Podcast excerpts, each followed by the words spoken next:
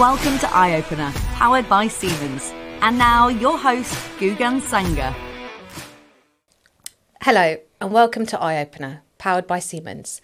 On today's episode, I'm delighted to be joined by Johnathan Bonner, Head of Solution Engineering at Siemens, where we are going to be discussing the topic around predictive maintenance and the need for hardware. So, big welcome to Johnathan. If you could start off by introducing yourself, that would be great. Thank you very much. Yes, so as you mentioned, I'm the head of solution engineering. And really, what that means for Senseye as predictive maintenance is before a project starts, we need to have a very good understanding of the setup, maintenance practices, infrastructure, the data, the assets that we're going to, to use uh, for the project. And all of these need to be very well scoped out beforehand. So, myself and the rest of my team, we're responsible for making sure that a project is reasonably successful before it even starts. Perfect. Well, great. Really great to have you um, on today's episode. Um, so, I guess let's get straight into the topic around predictive maintenance and um, the need for data. Yeah, so to make predictive maintenance work, we really are looking for three forms of data. The first is condition monitoring data, such as pressure, current, torque, vibration, temperature, speed, flow, and a full range of others. Um, along with that, we're looking for operational or contextual information. So, if you have a different product running through the same packaging line at different parts of the week, we, we need that contextual information to give an indication of normal operating change. And the third form is maintenance data.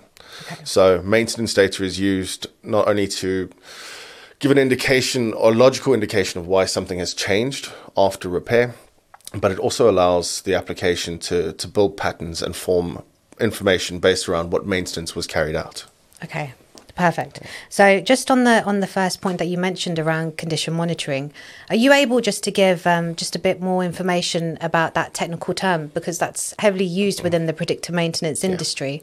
Yeah. Um, it'll be great to get a bit more understanding about what it what that actually means. Yeah. So predictive maintenance is actually an evolution from traditional condition monitoring.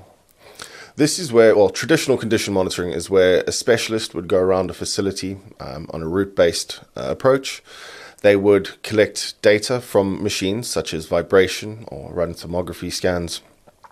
They then go and upload the data, have a look at it, analyze it, and then generate reporting based on the information shown in uh, from the condition monitoring survey. Um, predictive maintenance, again, as I said, uses that condition monitoring data, but it automates the process of collecting the data, of analyzing the data, and reporting. So you are effectively scaling the approach of a specialist to hundreds or thousands, tens of thousands of machines, even. Um, and then just moving into um, so I know we're, we're, we're looking we're, we're focused on this topic of the need for data, right? Mm. So if you could maybe go into the, into that in a, little bit more detail, because I understand that when it comes to individuals wanting to use predictive maintenance, they may already have existing infrastructure. Yeah. Uh, and this is one of the, the key factors that we have to scope out before the project starts is what do you have uh, existing already? So a typical infrastructure that we would see is on, on any industrial site, you'll have um, PLCs, inverters, drives that are all responsible for automating the process, automating your, your procedures and so on. There is data that is naturally within those. You will be able to get speed and pressure and current and so on from these devices. Um, in some cases, you'll have edge processing devices on um, already installed. Um, and utilizing the existing data within a site is extremely important because it's a massive win for no extra cost if we can get to the existing data that's in a good format and a good structure for predictive maintenance, we can start to find value immediately and, and bring value to a project immediately without having to uh, install additional hardware, uh, okay. additional time, additional costs, additional resources to do all of this. Okay, perfect. And from from your perspective, Johnathan, what would you say um, are you know different types of hardware that you've seen mm. um, maybe going into into into that in, in a bit more detail, just around So typically, within an environment, what will already be there is PLCs, drives, inverters. Okay. Um, you may have some additional sensing that's been installed. Uh, quite often nowadays, OEMs are installing sensing in their machines already to capture relevant bits of information. Okay. Yeah. So, Johnathan, from your perspective, what are the benefits of using existing infrastructure? There are a number of benefits because if you think about having to install something, you have to stop your process, stop your machines. You need to have the skilled resources to be able to uh, install. Um, you there's loss in productions and a full range of other stoppages that you will incur if you have to install. So when you're using an existing infrastructure, theoretically the amount of work to access the data that it holds is a lot less you have a lot less stoppages and downtimes. You don't need uh, as many specialists to do the installation. And there's generally a wealth of useful information already there. So if we look at some of our clients within automotive, mm-hmm. they've been able to run entire successful projects without installing any new sensing. The information required for predictive maintenance was already there uh, and has shown great success. If we look at industries like metal and mining, the amount of data that already exists in these environments is huge. And it's just about being able to leverage that uh, for use in predictive maintenance.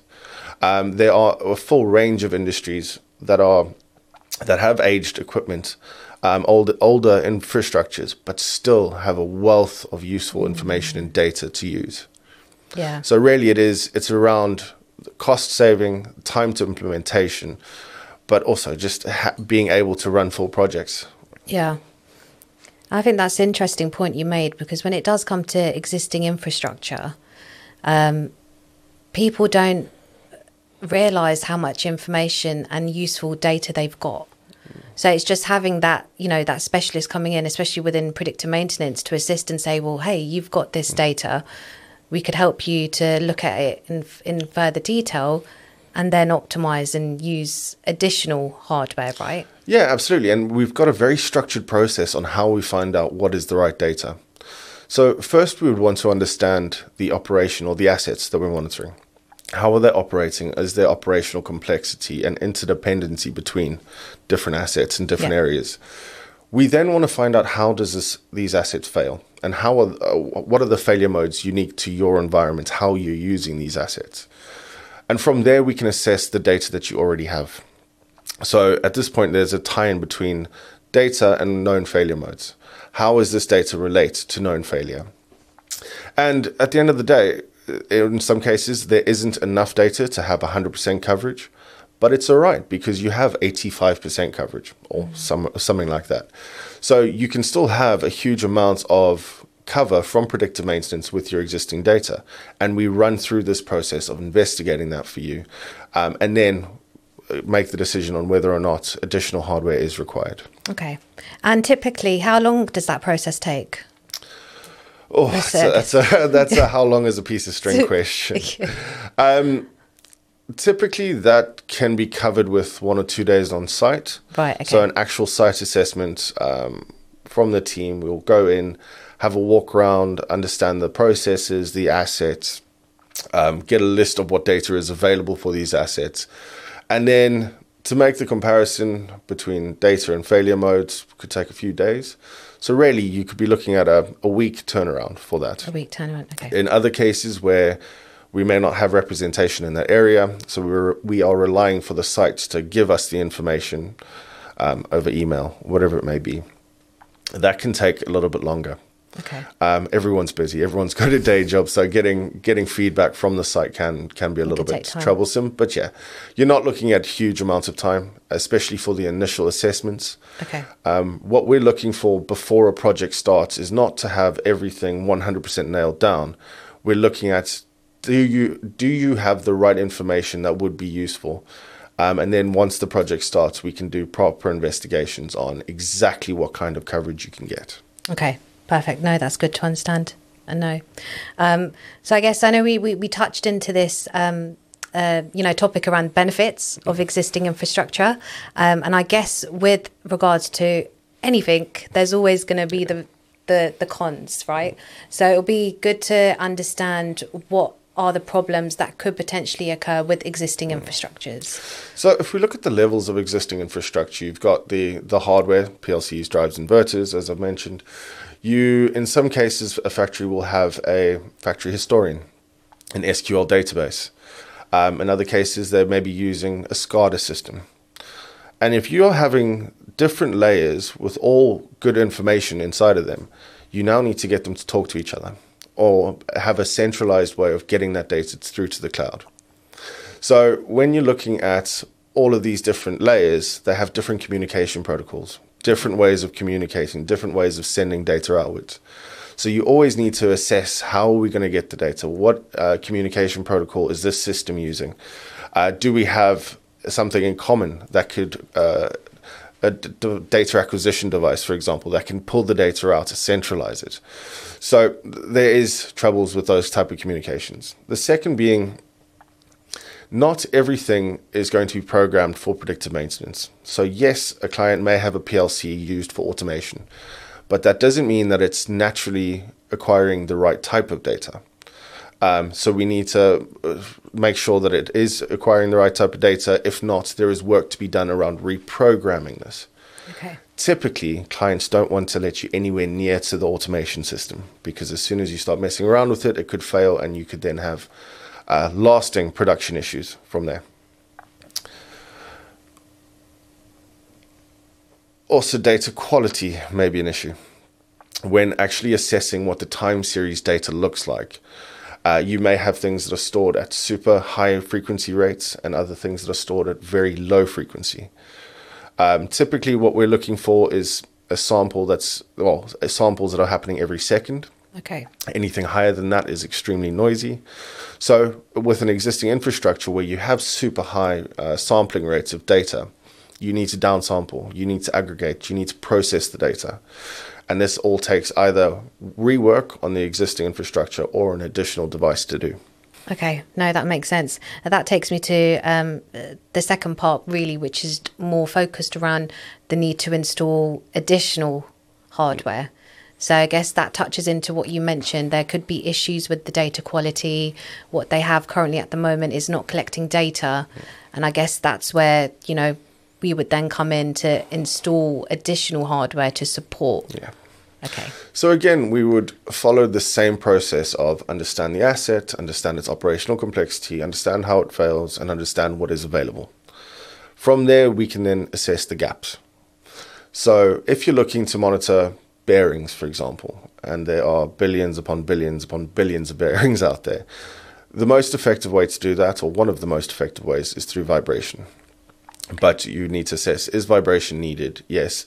Uh, understand the operational complexity to say what type of vibration is needed because not all vibration is the same.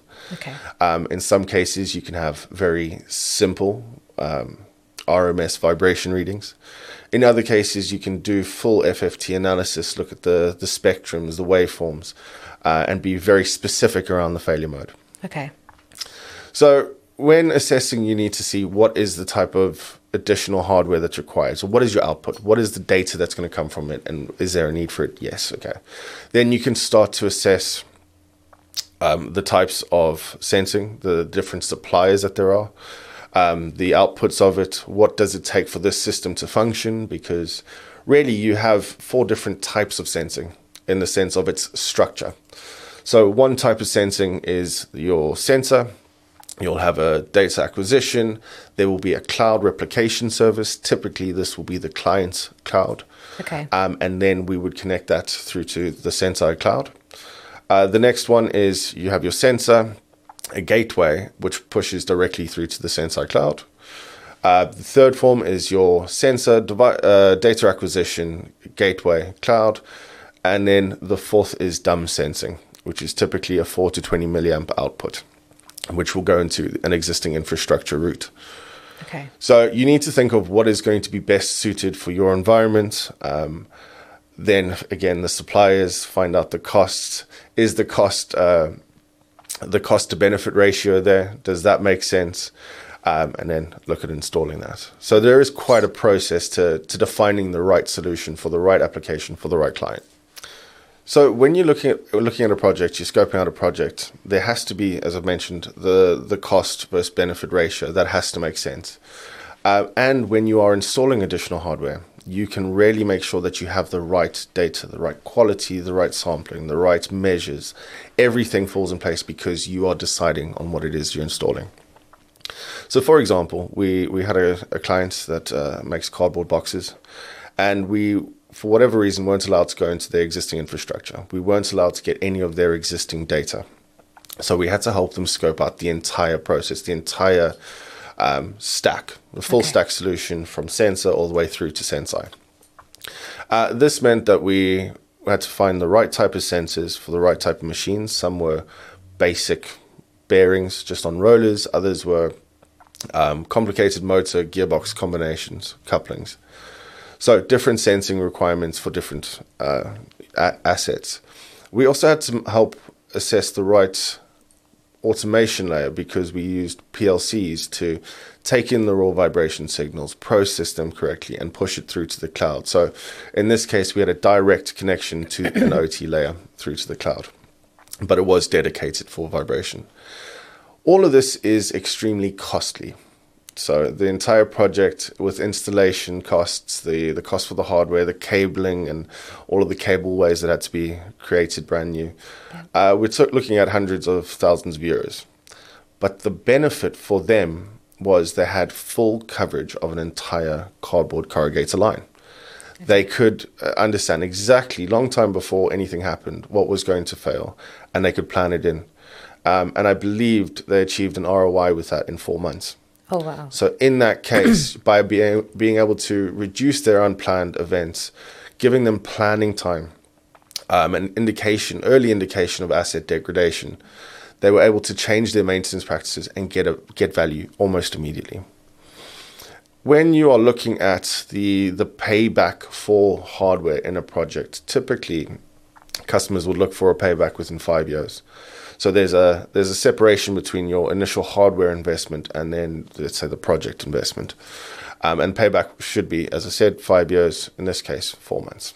It oh. absolutely made sense for them. Yeah. And we were able to customize and tailor everything as it should be. We were getting fantastic data, and we've been able to scale this out to, to multiple facilities. To find out more, search Senseye Predictive Maintenance.